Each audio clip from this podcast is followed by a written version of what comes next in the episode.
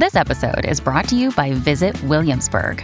In Williamsburg, Virginia, there's never too much of a good thing. Whether you're a foodie, a golfer, a history buff, a shopaholic, an outdoor enthusiast, or a thrill seeker, you'll find what you came for here and more. So ask yourself, what is it you want? Discover Williamsburg and plan your trip at visitwilliamsburg.com. Another day is here and you're ready for it. What to wear? Check. Breakfast, lunch, and dinner? Check. Planning for what's next and how to save for it? That's where Bank of America can help. For your financial to-dos, Bank of America has experts ready to help get you closer to your goals. Get started at one of our local financial centers or 24/7 in our mobile banking app. Find a location near you at bankofamerica.com/talktous. What would you like the power to do? Mobile banking requires downloading the app and is only available for select devices. Message and data rates may apply. Bank of America NA, member FDIC. When you need mealtime inspiration, it's worth shopping Kroger, where you'll find over 30,000 mouth-watering choices that excite your inner foodie. And no matter what tasty choice you make, you'll enjoy our everyday low prices, plus extra ways to save, like digital coupons worth over $600 each week. You can also save up to $1 off per gallon at the pump with fuel points. More savings and more inspiring flavors make shopping Kroger worth it every time. Kroger, fresh for everyone. Fuel restrictions apply. Welcome to the New Books Network. Hello, everybody, and welcome back to New Books and Animal Studies, a podcast channel on the New Books Network. I'm Callie Smith, a host of the channel. Today, we'll be talking with John P. Gluck about his book, Voracious Science and Vulnerable Animals: A Primate Scientist's Ethical Journey. As a warning, this interview will include discussion of animal suffering. In this book, Gluck takes readers through his transformation from animal researcher to research ethicist. He was a graduate student and mentee of psychologist Harry Harlow, who was known for his experiments with rhesus monkeys regarding attachment, isolation, and depression. After completing his doctorate in psychology, Gluck started his own primate research lab at the University of New Mexico in the 1970s, where he has since been a faculty member. In the 1990s, Gluck became a vocal advocate and advisor for animal research ethics. His perspective is a rare and necessary voice that challenges the status quo use of animals as research subjects. John Gluck, welcome to the show. Well, thanks. Thanks a lot, Callie. I appreciate it. Good description. That was a nice introduction. Oh, good. So first of all, I think we just need to begin with a cleansing breath, because this was a very difficult book to read. And also, I know you state in it, it was very difficult for you to write. So I guess as a place to begin, what kept you going through all of that difficulty? What made this so necessary for you to write? Yeah, I did find it to be a difficult book to write, and also an easy one. The difficult part was that to write what I wanted to write or what I felt I needed to write, which was trying to create and to provide to potential readers a picture of what the animal research world that I lived in, which I think was fairly representative of a lot of people, what it was like, and the kinds of conflicts that emerged and the kinds of confusions that occurred and the kinds of hand-wringing that happened and so on. And that having to recall a lot of those moments or times was the difficult part, because I should say I've been a compulsive 3x5 card person most of my professional life. So I'm always, for years, been writing round notes to myself about things I wanted to read or things that had just happened to me and so on.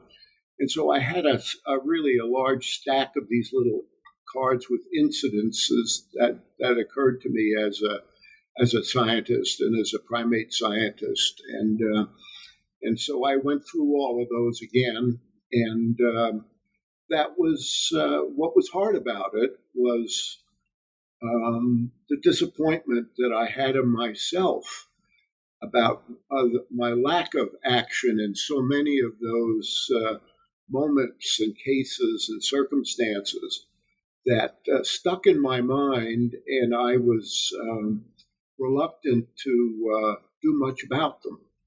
So that was the hard part.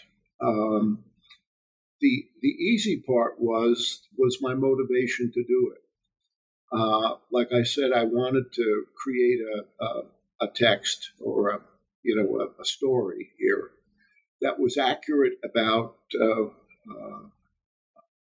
the primate research context and world per se, and I was ready to do that, and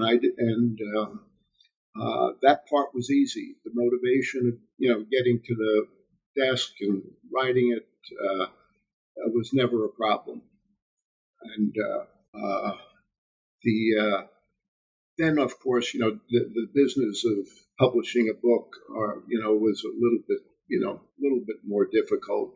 Getting the right publisher and so on, talking to editors and what they want to do with your manuscript and so on. But I felt totally into the project itself. That wasn't even a question that I had prepared for, but as you were talking. As I was reading the book, I just remembered that you write about someone else who had written a book about animal research, and the editors were like, oh, we should take out maybe the most difficult parts or the most gruesome parts. So for your experience with editors, was there any pushback about the types of things that you included, or did they kind of agree to take your content as is? When I landed with the University of Chicago Press, which, is a great publisher in the academic world, and their staff of editors and so on are really quite remarkable. No, I didn't experience editors wanting to make things a little less difficult to read, or the pictures a little less ugly. I didn't have that experience. But what I did have was what I had to learn as a writer that you don't want to have too many examples of the. You may have a stack of cards, but not every one of them can make the cut. Exactly. And what I had written was, incident after incident after incident, moment of learning, moment of failure, so on.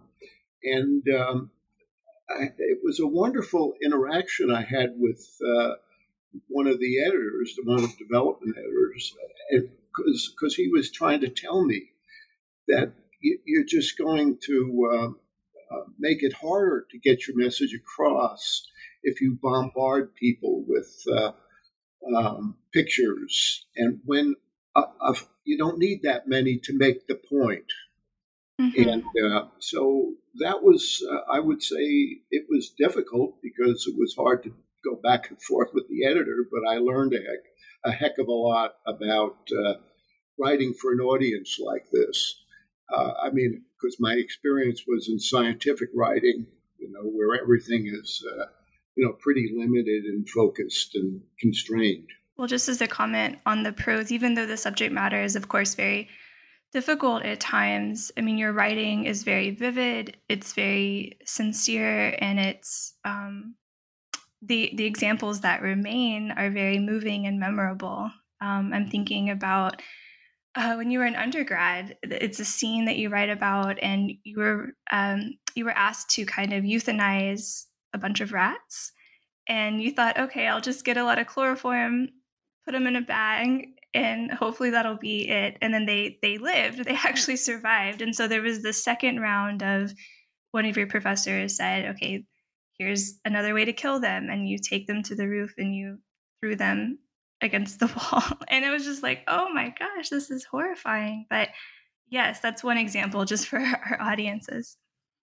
Yeah, that it's amazing to think that stunning was an acceptable method of euthanasia. Yeah, I'm not so sure it's still not, but it was certainly an ugly lesson.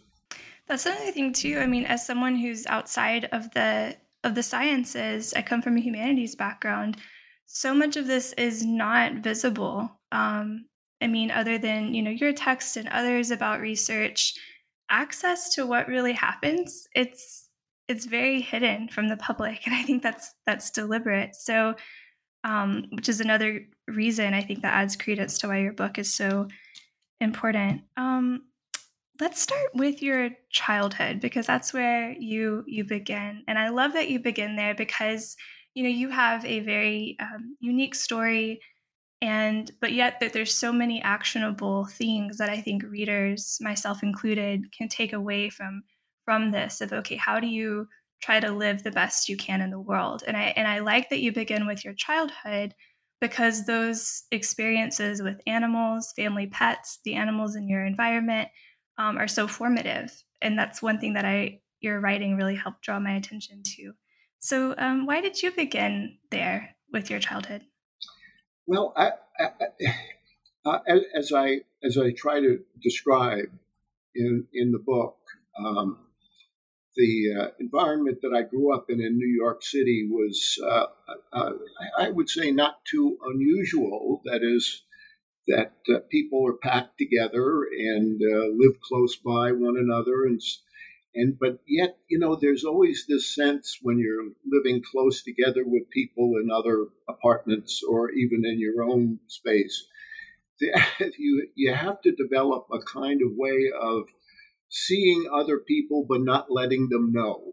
I mean, it's sort of like, how do you create privacy when you're surrounded by people? And there's ways of doing that. It's sort of like, you know things are happening and you're aware of things that are happening to individuals and so on and so forth, but you often don't try to call attention to it because you want privacy for yourself, and you want the person you may be listening to or seeing to have some privacy as well.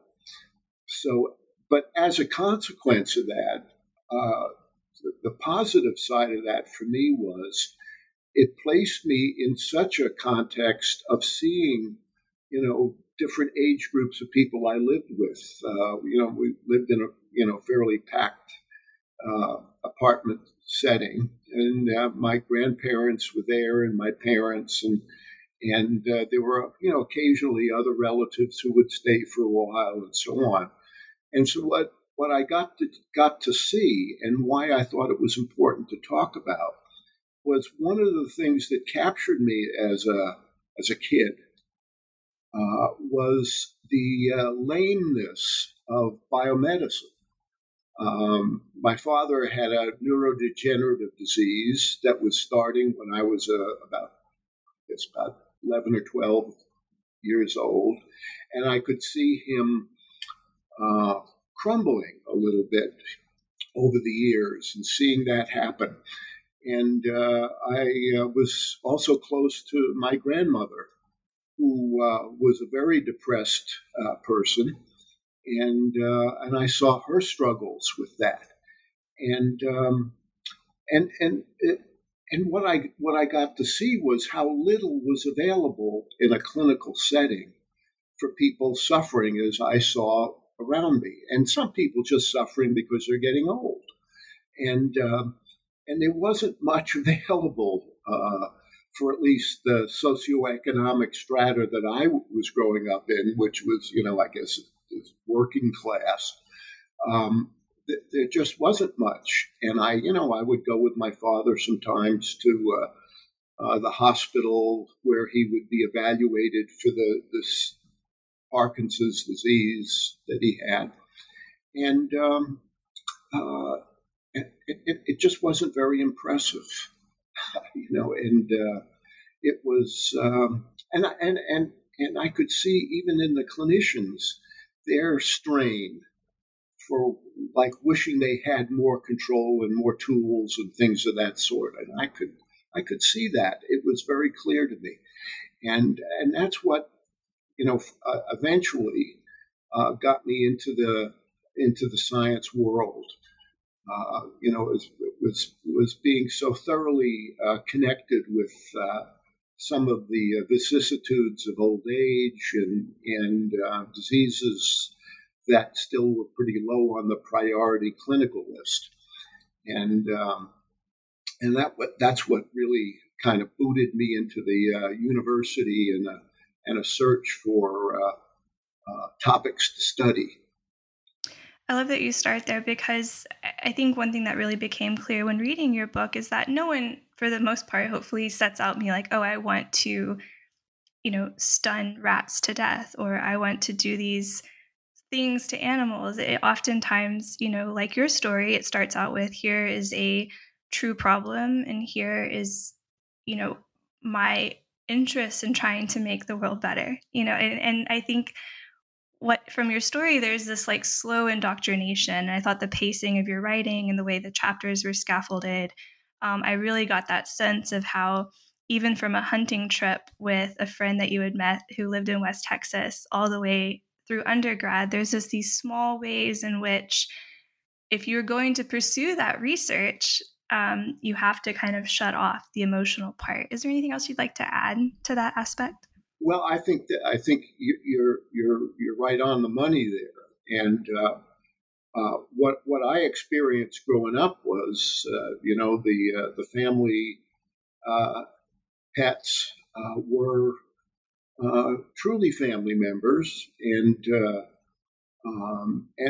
I should say that that the veterinarian bills were usually paid before the other bills in the house, because the family felt how crucial it was that if a dog was ill or something of that sort, that you went to the highest level of treatment as quickly as you can.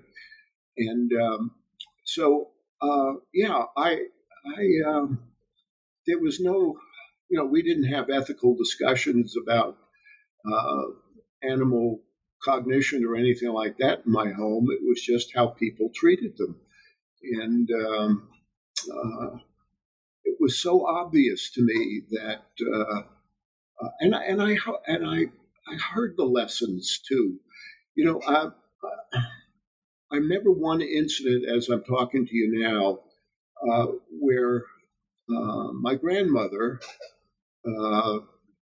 called to me and wanted me to go out and out into the back alley of the apartment we lived in to meet a man who had a horse. And this is New York City, and there's still this. There were still people with wagons and horses, And this guy was the rag man.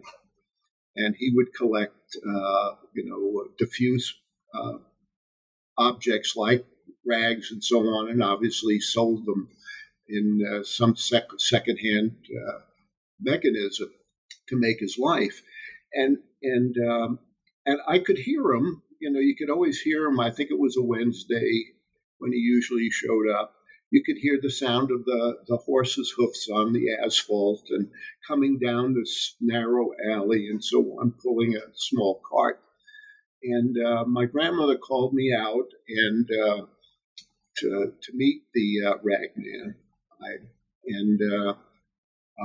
He was a native German man, and my grandmother was a German immigrant, and they were connected, and they were standing there and talking to one another in their native language. And I'm standing there looking at this horse, this big brown horse, and it was summer and the, the flies were biting its butt.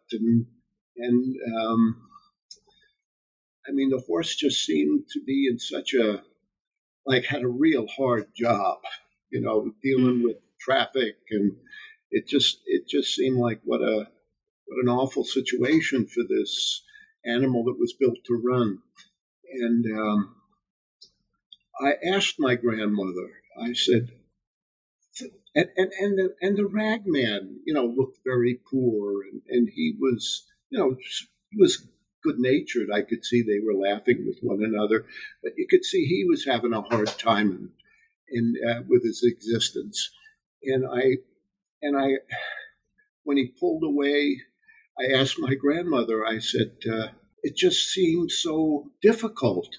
And she just looked at me and she said in German, Das Leben ist hart.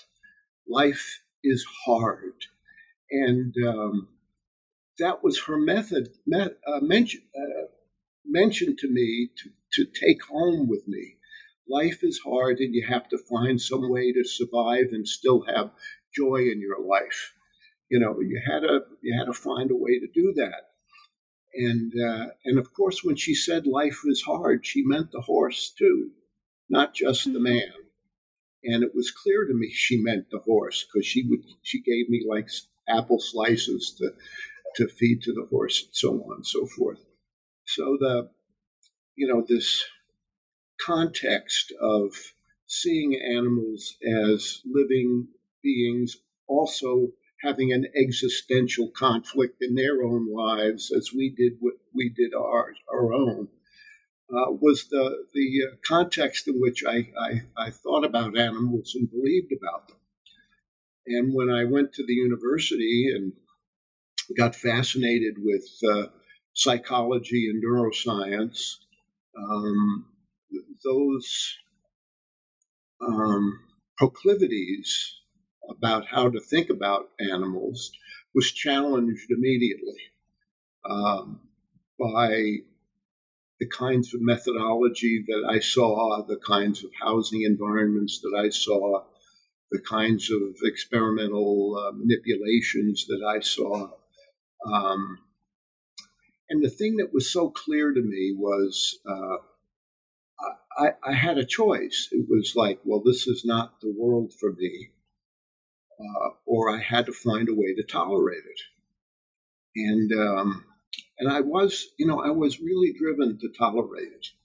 And I'll tell you why.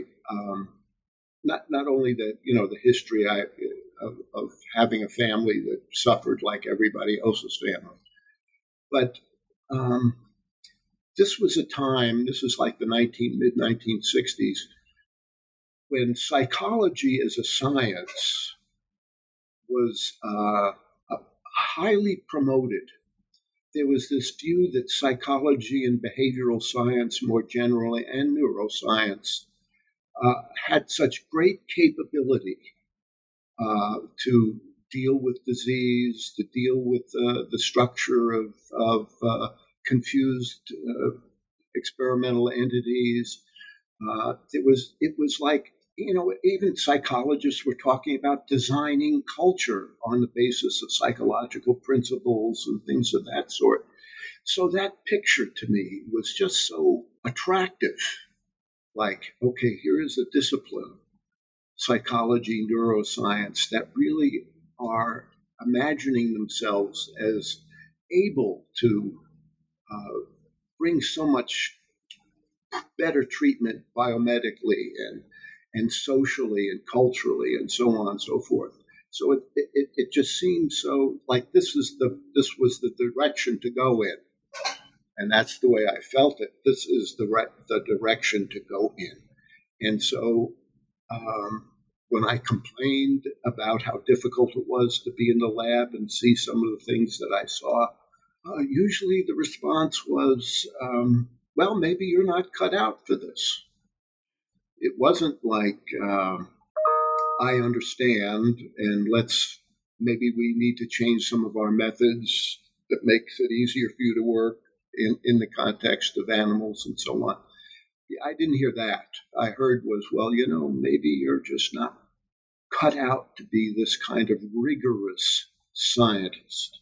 And that's kind of how I heard it was, if you really cared about scientific advancement, you were going to have to make an agreement with yourself to not be dissuaded by some of the methods that were seen as necessary. And I bought into that. I'm thinking about your grandmother's words about life is hard, and it seems like in some ways your professors were telling you a similar thing, like this. This work is hard, like this type of academic life, is hard. And in an interesting way, your really incredible story about the ragman and the horse, your labor became so tied up in animals' lives as well, to different degrees than the ragman, of course. But it's just a really fascinating parallel. And yes, so just to kind of back up a little bit and lighten the mood, I guess it's not necessarily a mood lightener, but you were talking about one of your graduate students once you became a professor, and you expected him to acknowledge you in the credits, right? Like, oh, thank you, Dr. Gluck, for, you know, your support in this project, la la la, as one would usually do. But instead, this student did something that was really surprising. Do you want to tell listeners what they did? Yeah, that's Robert Frank was my first graduate student when I was at the when I started at the University of New Mexico, and he did some studies on the way in which animals who had been raised with minimal social experience were able to acquire some new social behaviors. And, and I remember when I was reading his the final copy of the thesis, and I did, just like you said, I quickly turned to the acknowledgments because I wanted to see what he had to say about me.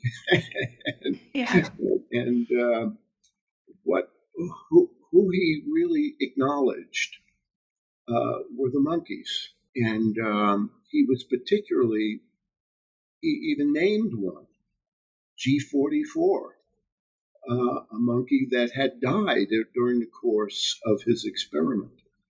And he was, thunderstruck by the loss of that animal, not only because it was crucial to his science, but he had been close enough to this animal over the course of the experiments that he was doing that he developed a relationship.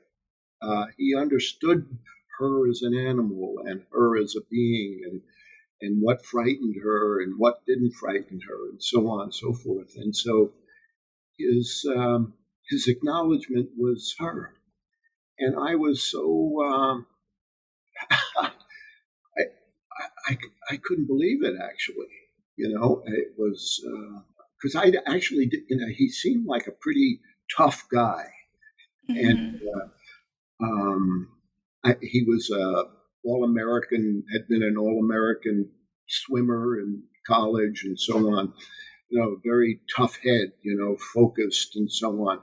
But to see that this experience of studying and losing an animal had more than just an effect on the experiment per se, but on his emotional involvement with that kind of science. And I should say that Bob Frank never did another animal experiment. When he graduated, he never did another animal experiment. So what I saw there was, somebody with the strength of character to acknowledge the different levels that he was influenced by in terms of doing animal research.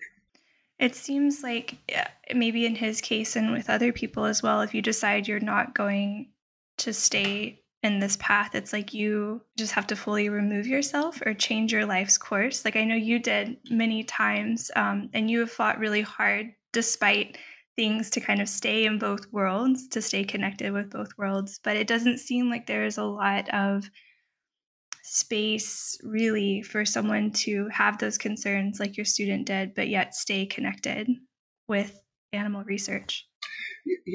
I don't know if this, I included this in the book, but, as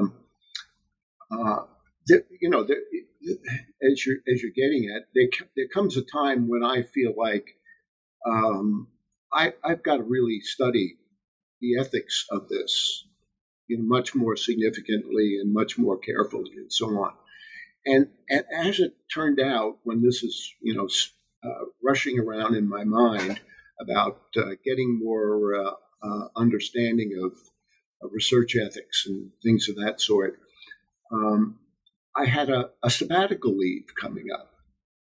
And so here's this year off that you can get. And so I applied for it. And when I applied for it, I had applied to get into a fellowship at Georgetown University at their Kennedy Institute of Ethics Institute, which involved human research and animal research topics. And so I had applied to that and, gotten accepted and so on. And so then I wrote my application to go on this leave from the university and go study research ethics. And it was turned down. My application to go for that year was turned down. And I went to the chair of the committee that makes these decisions at the in the Arts and Sciences division. And I said, can you explain to me why the committee turned this down? And they said, well, you've been a pretty active experimentalist, and we just couldn't see how taking a year to study ethics was going to benefit your projects. And what that told me was not that they were dumb or anything like that, but my description of what I had been doing was so strongly experimental, animal-oriented, and so on, that when I'm saying I wanted to go study bioethics, it was like, oh, you're giving up on this world, and you've been reasonably successful in it, and we want you to stay in it. We think that's the best thing for you career-wise.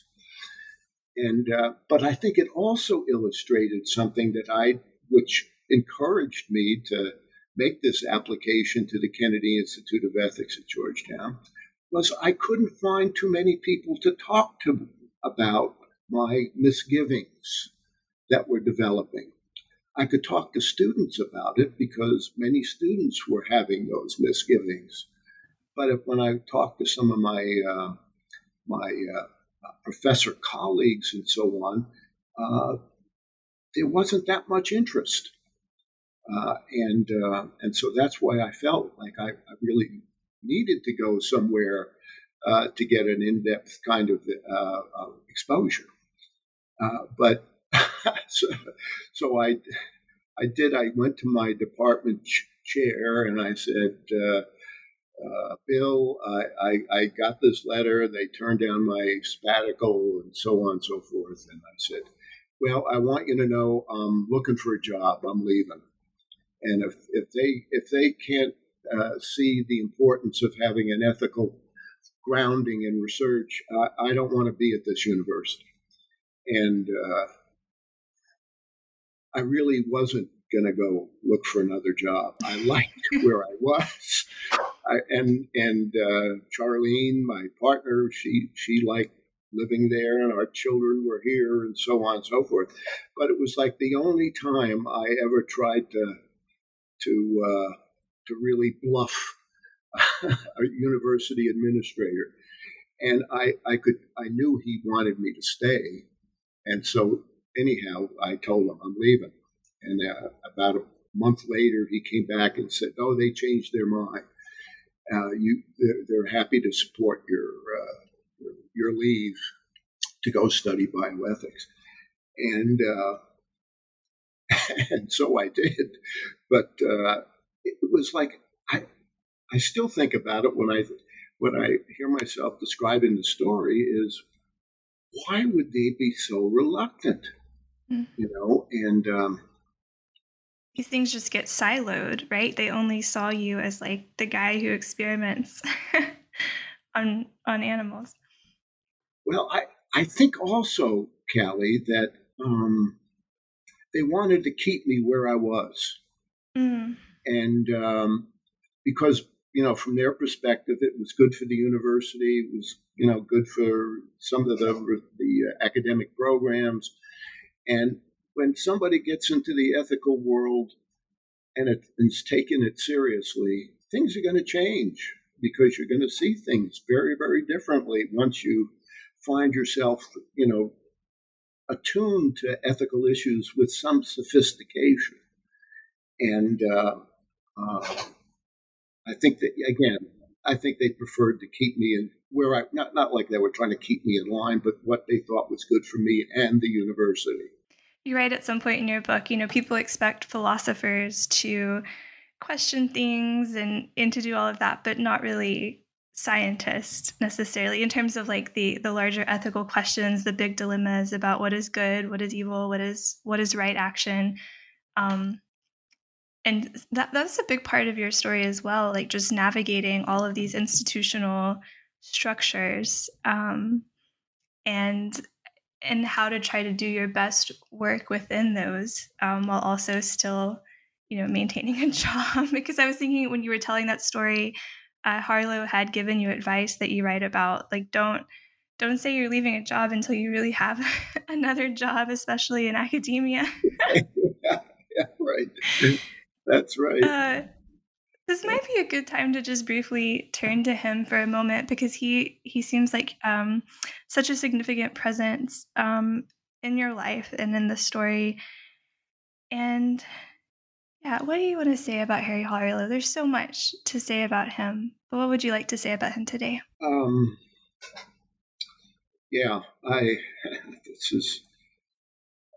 Whenever I think about him and my interactions with him and my relationship with him and his laboratory, and I'm filled with ambivalence.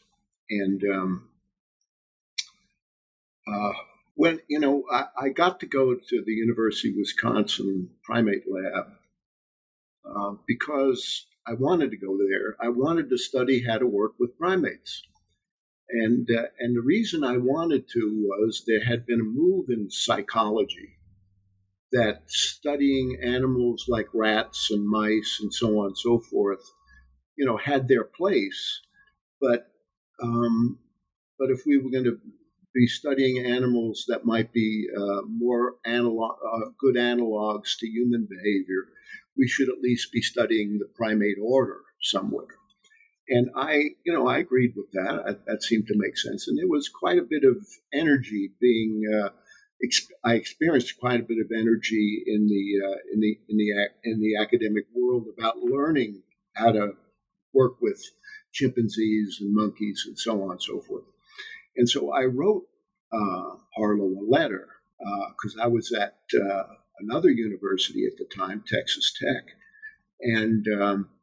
I wrote Harlow a letter and said, that I wanted to get some experience in doing research with non-human primates, and could he possibly find a room for me to do an internship for a summer?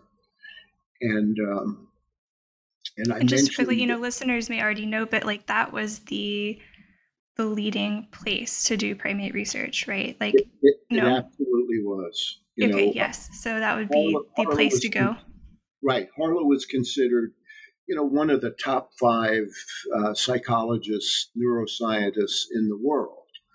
And his laboratory at the University of Wisconsin in Madison was considered really like the mecca of primate research. And so I wrote him this letter, and he wrote me back. It was this handwritten note that said, "Sure, you can come back. You can come up here for 10 weeks, and I'll pay you so much half time." And then he said in his letter, "I'll pay you half time, but I expect that you will work at least full time." And I thought, well, that is really great, because what is he telling me? He's telling me science is so important that you have to make these kind of arrangements. May not get paid a lot, but here's this opportunity, and I expect that you're going to really take it and really spend your hours not at the library, but here in the laboratory learning these procedures. And that's kind of characteristic of Harlow as I met him. And he was generous in the sense of giving people the opportunity to express their experimental beliefs and hypotheses and things of that sort. He was very generous about that. And I never heard him say to me, and I can't recall him ever saying it to any of the people I knew closely, other graduate students, when I eventually went to Wisconsin as a graduate student, do this experiment. I never heard him say that. Or I want you to do this experiment, not that one. I never heard it. It was express yourself, develop and be creative about your scientific hypotheses, and then tell me about them, and if we can support it, we'll do that. Now, that was a very positive dimension, I think, for a student to hear. But of course, the context of that laboratory was really was going to kind of shape what you ended up doing. In general terms, you're going to be working with monkeys, you're going to be working on topics of learning and development and neural control of behavior and things, because that's what was happening around you in that place. So you were going to find your way, but within that constraint of what the lab did, but he really wanted you to find your hypothesis yourself. He didn't want to give it to anybody. And so I would, it's a funny thing about Harlow.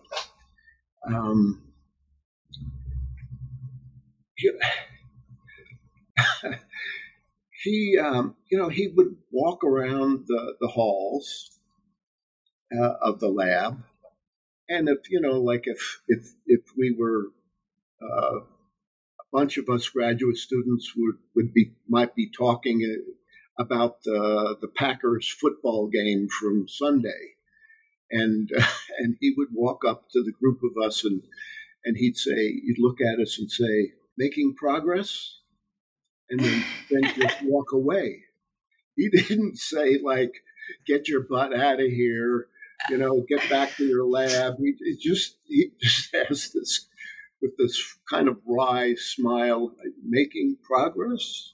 And, the other thing I have to tell you about that lab, I still consider a lot of the people that I knew there, who were, staff members, other students, and so on, some of the most important people in my life. And I graduated from there near 50 years ago. And I still hear when some member of the staff passes away, I people reach out to me and other students who work there and so on and so forth. And we've stayed connected for 50 years, editorial secretaries, shop people who built apparatus. And so Harlow created that. People got along. It's not like they agreed with one another all the time. They didn't, and there was an age difference.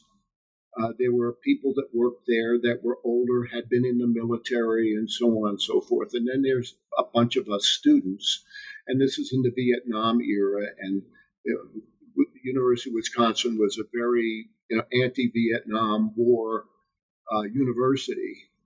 And so there was conflict between people who were older and had a different perspective on the military than the younger students. And we would fight like hell at lunchtime about Vietnam and so on and so forth. But when it came to working together, like needing to get a piece of equipment built or a veterinarian to treat a sick monkey or something, it was completely smooth. And I don't know how he did that, but he did create that world that where people got along and worked together. Now, what we think of about the work is another question. Mm-hmm. And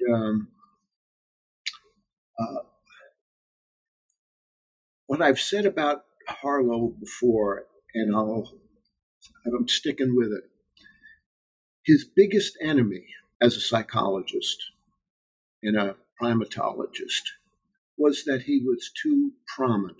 I mean, when I went to Wisconsin, late 1960s, 1967.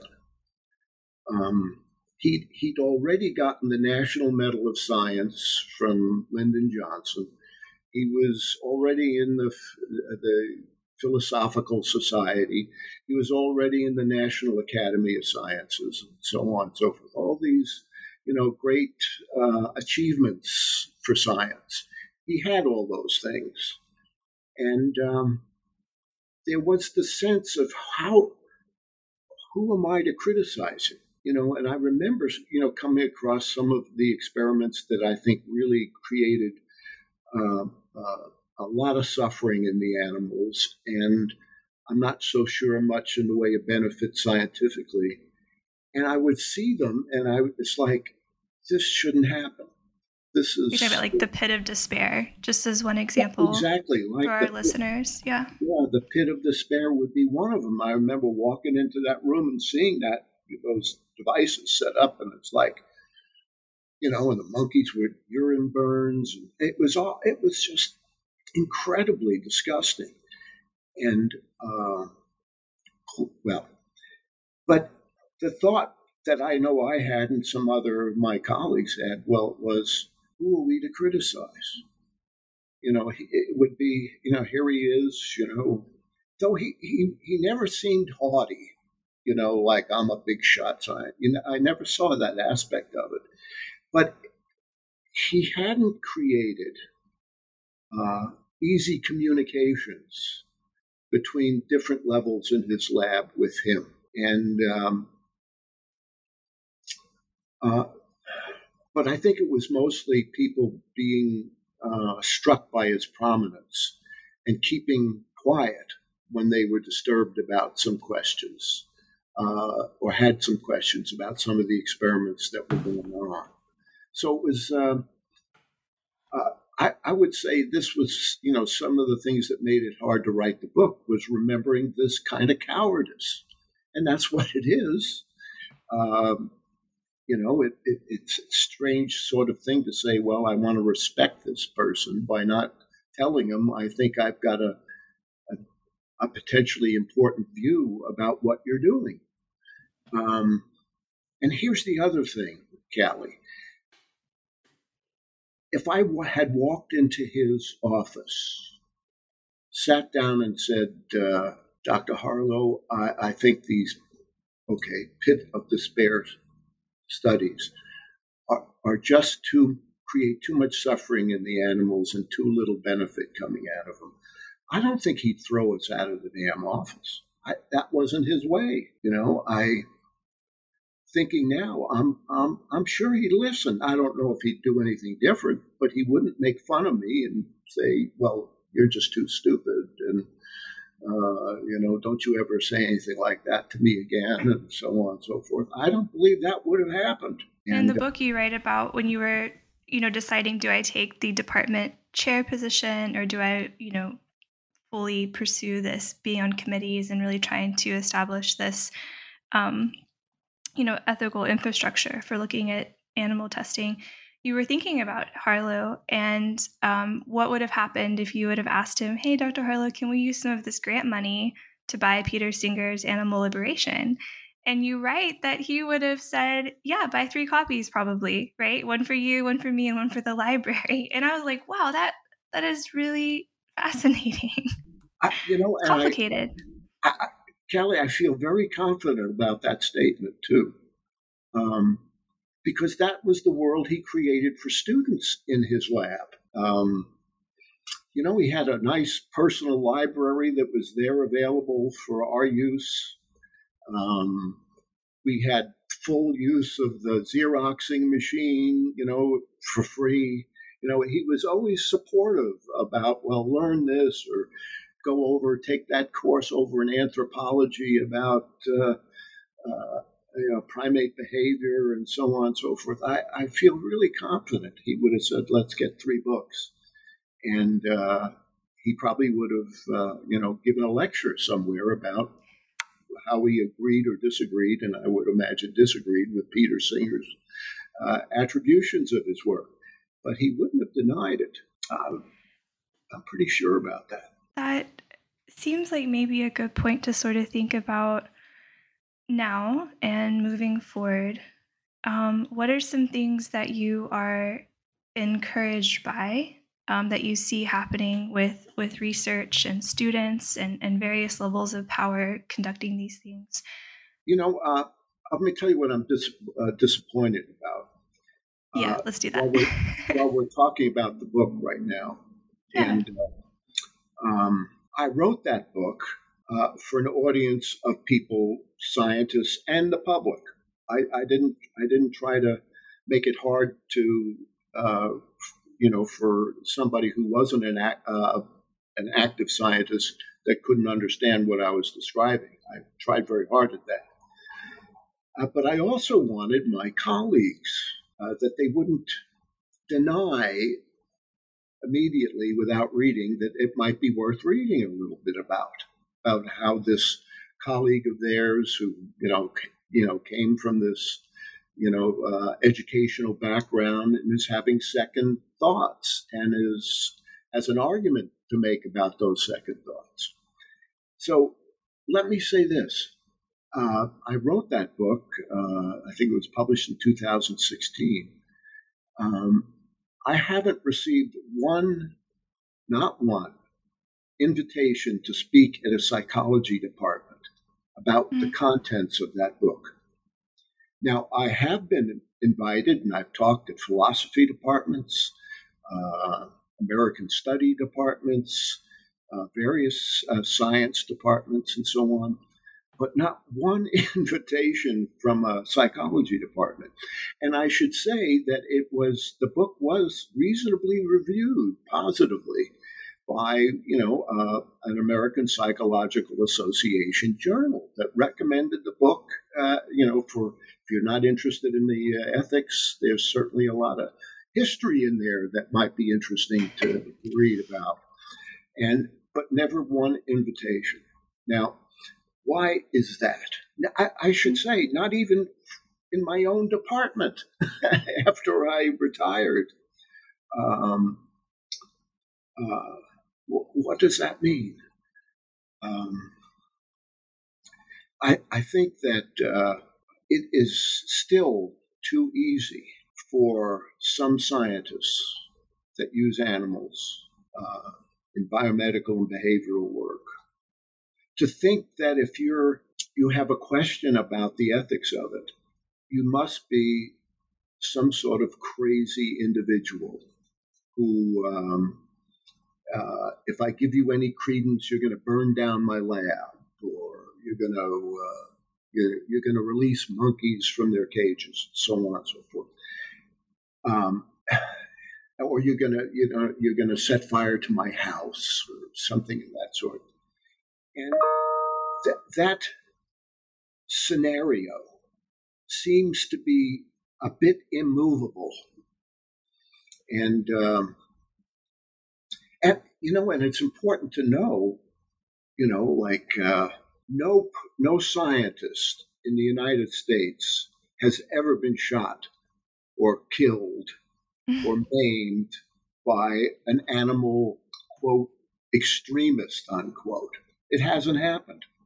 Now, anti-abortion people have killed 8 physicians.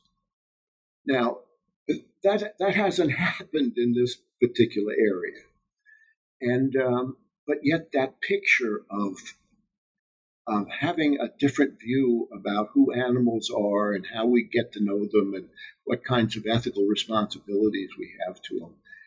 It's still too easy to bin up with hostility. That's just really hostility, not really good scientific or even very good ethical argument, which I say is completely wrong.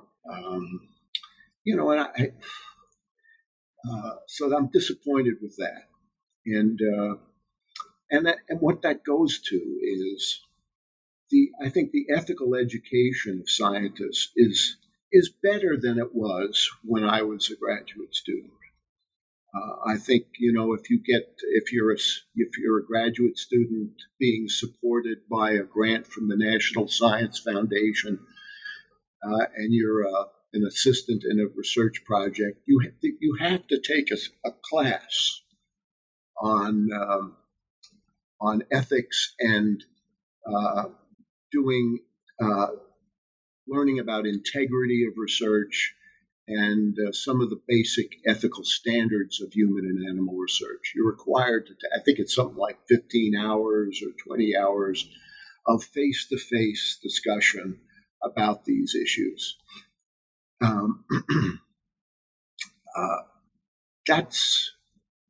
That's a box-checking kind of way to go about teaching ethics. You want to get your check next month. You got to take this class. And did you take the class? Yes. Were you there for 15 hours? Yes. Check. All right. Now we can get back to work. And you've taught some of these classes. Pardon?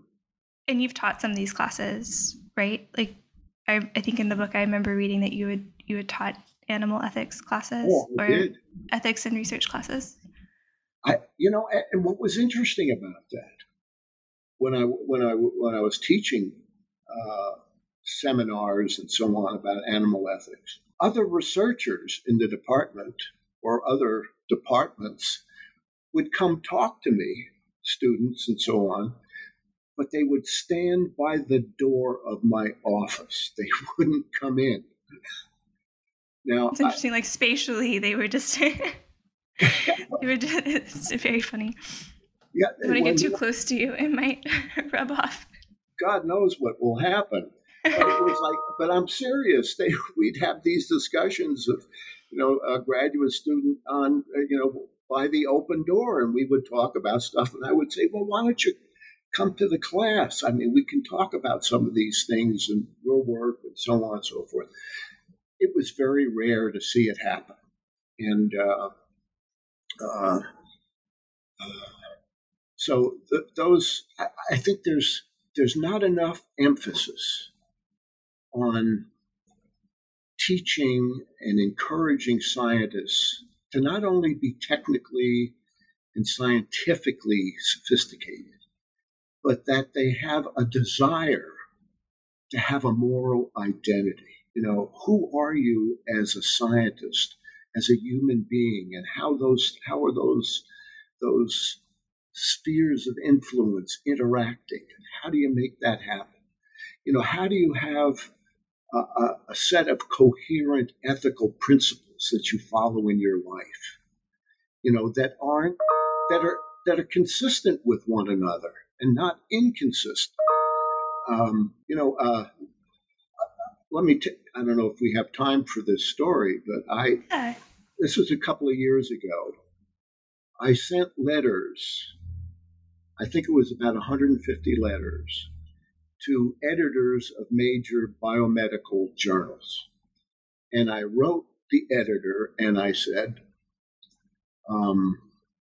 would you have any objection if you asked the reviewers of your journal when they're reviewing manuscripts that have been submitted, that they, besides making comments about the structure of the science, the design of the experiment and the data collected and so on and so forth, that you ask them also to comment on the ethics of that study. What's their judgment of the ethics of that study?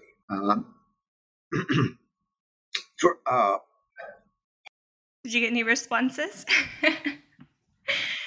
You weren't asked to give lecture or talks anywhere, but did you get a response to your letters? I got several, and there were a couple which I thought were very good. They said, "That's a good question. Why don't you write a little paper about that and submit it to this journal?" And one other person who was editor of a very significant biomedical journal wrote me and said, "Dr. Gluck, let me help you. You really don't understand the way in which studies are approved or disapproved in universities and the care that that's done, and so on and so forth. And so if you knew about that, you'd understand that there's really no need for that." So I wrote this person back and I said, "Well, you know, I've been on those committees that review experimental proposals, and you know, it's not always very impressive how these committees work." And you know, there was the Department of the USDA ethics center there has done a review of how good animal care and use committees are, and they say they're not very good. You know, some are good. They're very careful about how the animals are being dealt with and so on and so forth. And others are not. This is not some, you know, people from the ethical treatment of animals saying this. This is the USDA, the government agency that supports so much animal research, saying that there needs to be improvement. And so I wrote that to him, and I even sent the surgeon, the general accounting office's report. And he wrote me back and he said, "Well, you know,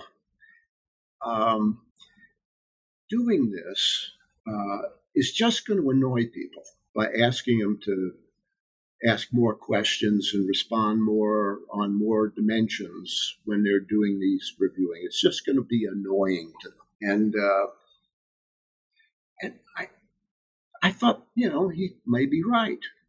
I thought that was a good point. But I wrote him back and I said, maybe I was being too much of a smart ass. I said, "You know, Plato said that we don't ever teach people ethics. We remind them. And maybe annoying somebody a little bit might turn out to be a reminder to some of the reviewers. Maybe there'd be some value in being annoyed, at least initially." And I think at that point we agreed to disagree. But what I'm suggesting, and again, you know, I'm not a famous person, so when they get a letter from me, it's not like, oh, well, here's, you know, a Nobel Prize winner asking me to do this. Maybe they, you know, somebody at that level would get much more attention than,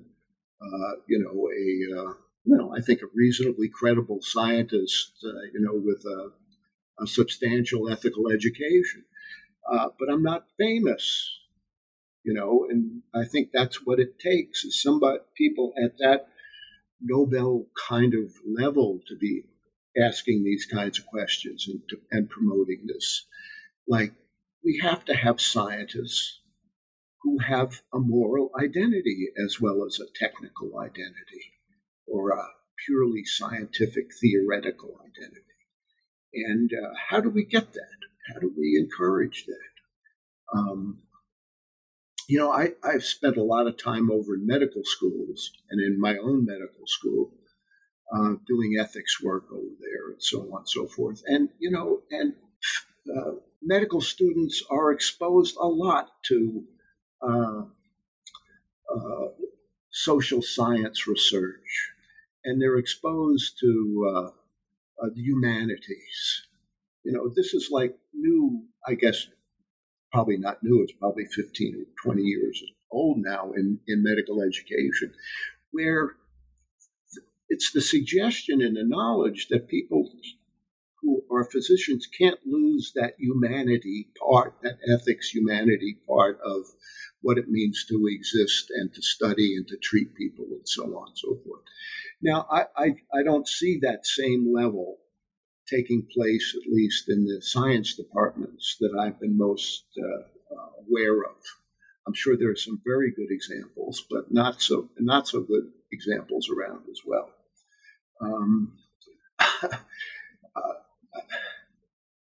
I remember this one case that came in the department I was in, and it was a graduate student who was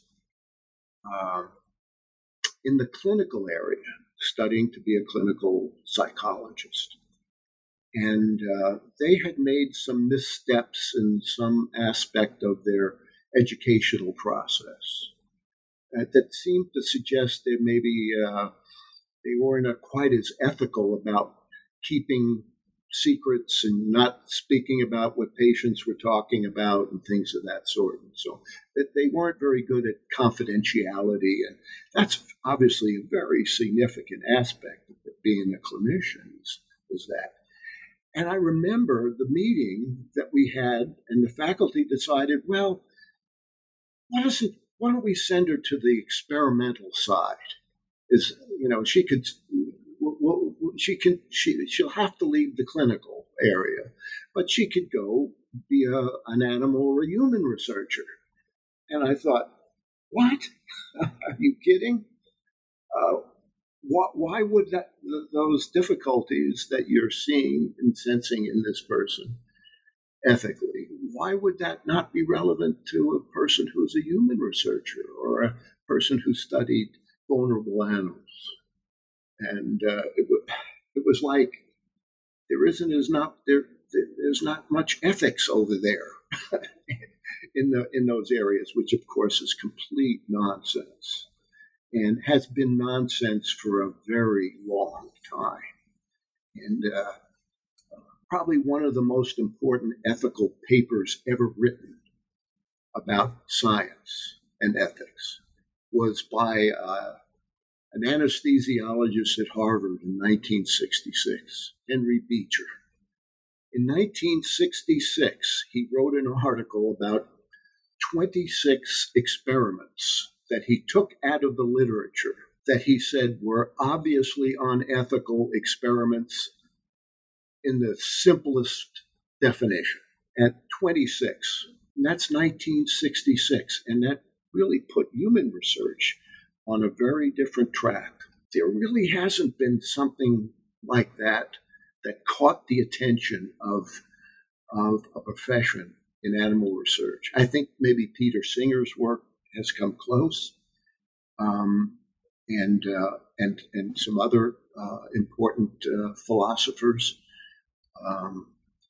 but there's still resistance there. Where in the human domain in research, there has been a much wider opening to understand the limits and the responsibilities of me as a scientist and what I'm doing to a child or to a person with a medical diagnosis, and I'm doing an experiment, so on and so forth.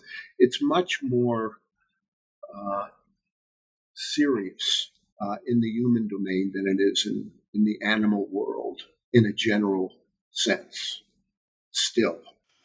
I want to keep talking to you for another couple of hours. I'm sure there's much more ground that we can cover. But in closing, I'd like to hear, is there anything that you're currently working on or really curious about as we turn to the new year? One of the things that I think is unfortunately been minimized is the way in which science really operates at its heart. It's not just that we go and take courses in physics and chemistry and so on and so forth, and then we just apply those kinds of methods to the problems that we create. There's a big social dimension of how labs work. When I was at the University of Wisconsin, it's like we were monkey guys. We were the monkey people, and that was like a culture, and we looked down on other researchers that didn't use non-human primates. And there was a sense that, we had a culture among ourselves. And the methods that were typical in that culture are ones that we used. Now, that's, of course, all science works that way, in a sense that there's a tendency for human beings to form clusters, you know, and there was a book written in the 1930s about the social dimension of science. And it was the idea that what happens is cultures form, like I said before, and ways of thinking form. And these become like real things that struggle with one another, you know, and also restrain and constrain how people think their science must be done. And so what Thomas Kuhn wrote a book in 1962, The Structure of Scientific Revolution, very crucial book. And what did he say is one of the, what he called normal science, was that you have a like in some domain, you have a theory and it explains a lot, and we stick with, well, that's how we explain such and such a phenomenon. And then when experimental results start coming in that conflict with that theory, there's a resistance to them. There's an ignoring of this data that is has a negative kind of connotation for the theory itself, and we keep rejecting all that data that is telling us that our theory is wrong. We keep rejecting it, and then eventually there's so much of it, you get a scientific revolution. That's when things change, when there's a paradigm shift. And that term, paradigm shift, was Kuhn's. He said, but it's not like, you know, it just takes the weight of all of this contrary information coming before there's a switch. And I think that's what we're dealing with now with animal research, is that we're seeing a lot of contradictory data about the generalizability of many research findings done with animals to the human medical circumstance to which it's directed. And that it doesn't give us a good picture of where to go clinically with human beings. And that evidence is coming more and more and more and more, but yet we resist. You know, universities are still big in building big animal research complexes and things of that sort. And here's all this evidence that science needs to be transformed. We're ready for a revolution to organs on chips and taking stem cells from humans so that we can see what the way in which human processes function as opposed to what happens to an albino mouse. Now, we've learned a lot from studying rats, mice, and so on and so forth. No question about that. But now we're seeing that they're not good models for so much in bio that's relevant to biomedicine. So I try to, what I try to do is talk more about transformation and, you know, putting those data out in classroom context. Well, let's look at what, you know, this group at Duke discovered about how reliable this monkey model of schizophrenia was for real schizophrenics. Here it is. What do you think of that? You know, you have the FDA saying things like, over 90% of drugs that are seen as effective and safe in animals are not effective and safe in human beings.